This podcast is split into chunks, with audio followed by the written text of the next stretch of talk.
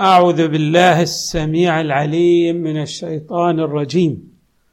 بسم الله الرحمن الرحيم، والحمد لله رب العالمين، والصلاة والسلام على أشرف الخلق سيدنا ونبينا محمد وآله أجمعين الطيبين الطاهرين. قال الله تعالى في القرآن الكريم: بسم الله الرحمن الرحيم، ألف لام ميم، الله لا إله إلا هو الحي القيوم، نزل عليك الكتاب بالحق مصدقا لما بين يديه وأنزل التوراة والإنجيل من قبل هدى للناس وأنزل الفرقان، إن الذين كفروا بآيات الله لهم عذاب شديد والله عزيز ذو انتقام. صدق الله العلي العظيم. سورة آل عمران من السور التي تتحدث عن مجموعة من الأمور يتصل بعضها ببعضها الآخر. الأمر الأول هو عن الله تبارك وتعالى، أي تتحدث عن الجانب العقدي الذي ينبغي للمسلم أن يعتقده في مبدأ الوجود ومصدر الوجود، ألا وهو وجود الحق تبارك وتعالى. يعني كيف نتحدث عن الله؟ ماذا علينا أن نعتقد أن نعتقد به من صفات في الله تبارك وتعالى. إذن هذا أمر جد هام يتعلق بالوجود الحق، أمر عقدي. الجانب الثاني الذي تتحدث عنه هذه السورة المباركة هي هو مسألة أن الله تبارك وتعالى أنزل الوحي على أنبيائه ورسله من أجل هداية الناس والأخذ بأيديهم إلى الله تبارك وتعالى. وكذلك تتحدث هذه السورة المباركة عن الرد على النصارى وأن ما يعتقدونه في عيسى من أنه هو الله، لأنه يحيي ويميت ويبرئ الأكمه والأبرص، ليس بسديد، لأن هذه الإمكانيات الكبيرة التي أعطي إياها عيسى عليه السلام هي ليست بذاتية لعيسى، وإنما أفاضها الله تبارك وتعالى عليه من أجل التأييد والإعجاز للتدليل بذلك على صدق رسالته عليه السلام. فإذن هذه السورة أيضا تتحدث عن مسألة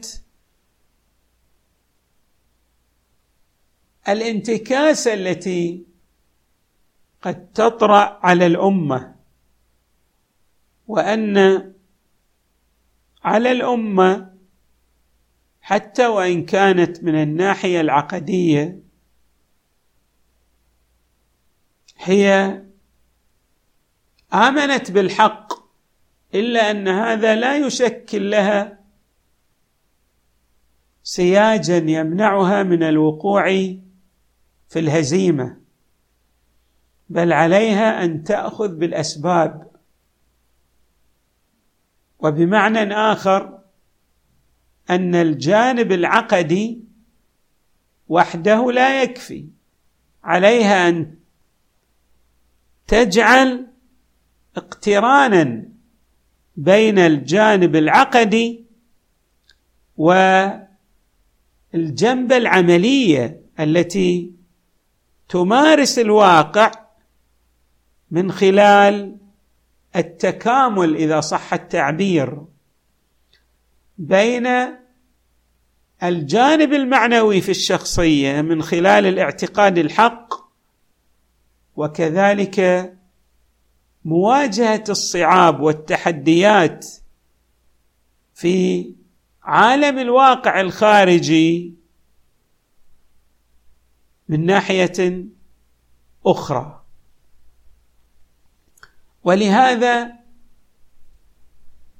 هذه السورة تتحدث عن مجموعة في الحقيقة من المطالب التي حري بالمسلم أن يلتفت إليها لأهميتها في مساره العقدي من ناحية، وفي مساره العملي من ناحية أخرى.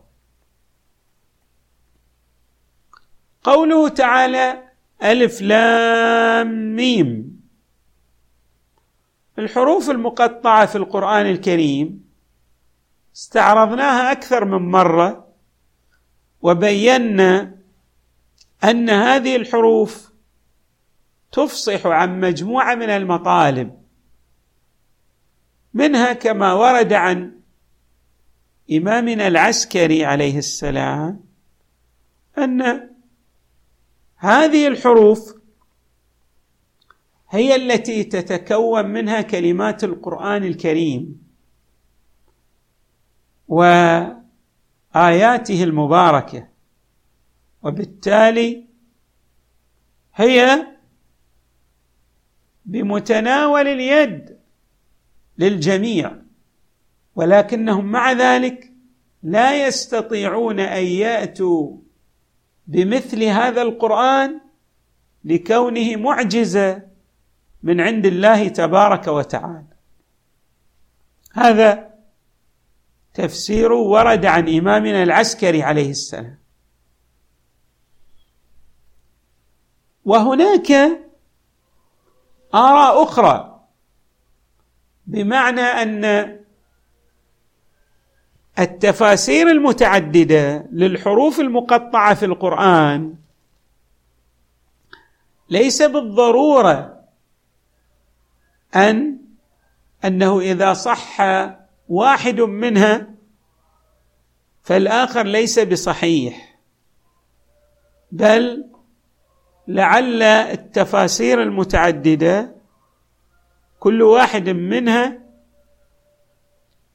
يميط اللثام عن جانب من الجوانب أو يشير إلى معنى من المعاني التي أرادها الحق تبارك وتعالى من خلال هذه الحروف المقطعة. مثلا أنها هي رموز تدلل على معان عميقة بين الحق تبارك وتعالى وبين المصطفى صلى الله عليه وآله. يعني كما نعبر في العصر الحديث أن تكون هذه شفرات خاصة بين الله وبين نبيه صلى الله عليه وآله، ولا مانع من ذلك، أو تكون هذه الحروف إذا جمعت أو إذا جمع جمع بعضها مع بعضها الآخر تشكل معنى من المعاني التي ترتبط بالمجال العقدي أو المجال الفقهي أو في أي مجال من المجالات الأخرى كالمجال الأخلاقي والسلوكي.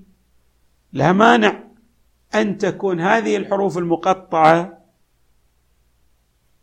تدلل على ذلك وتعنى به، بمعنى يصح أن يكون للحروف المقطعة أكثر من تفسير، وألا تتعارض هذه التفاسير مع بعضها، يعني كل منها يكون صحيحا وغير متعارض مع التفسير مع التفسير الآخر. قوله تعالى: الله لا إله إلا هو الحي القيوم. إذن تتحدث هنا عن وصفين لله تبارك وتعالى. الوصف الأول هو أن الله حي، وحياته تعالى هي حقيقة الحياة التي لا يشوبها عدم،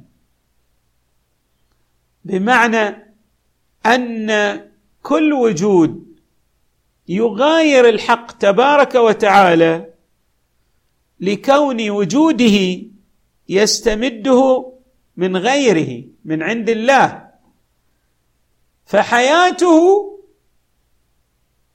يحيط بها النقص من جهات متعددة.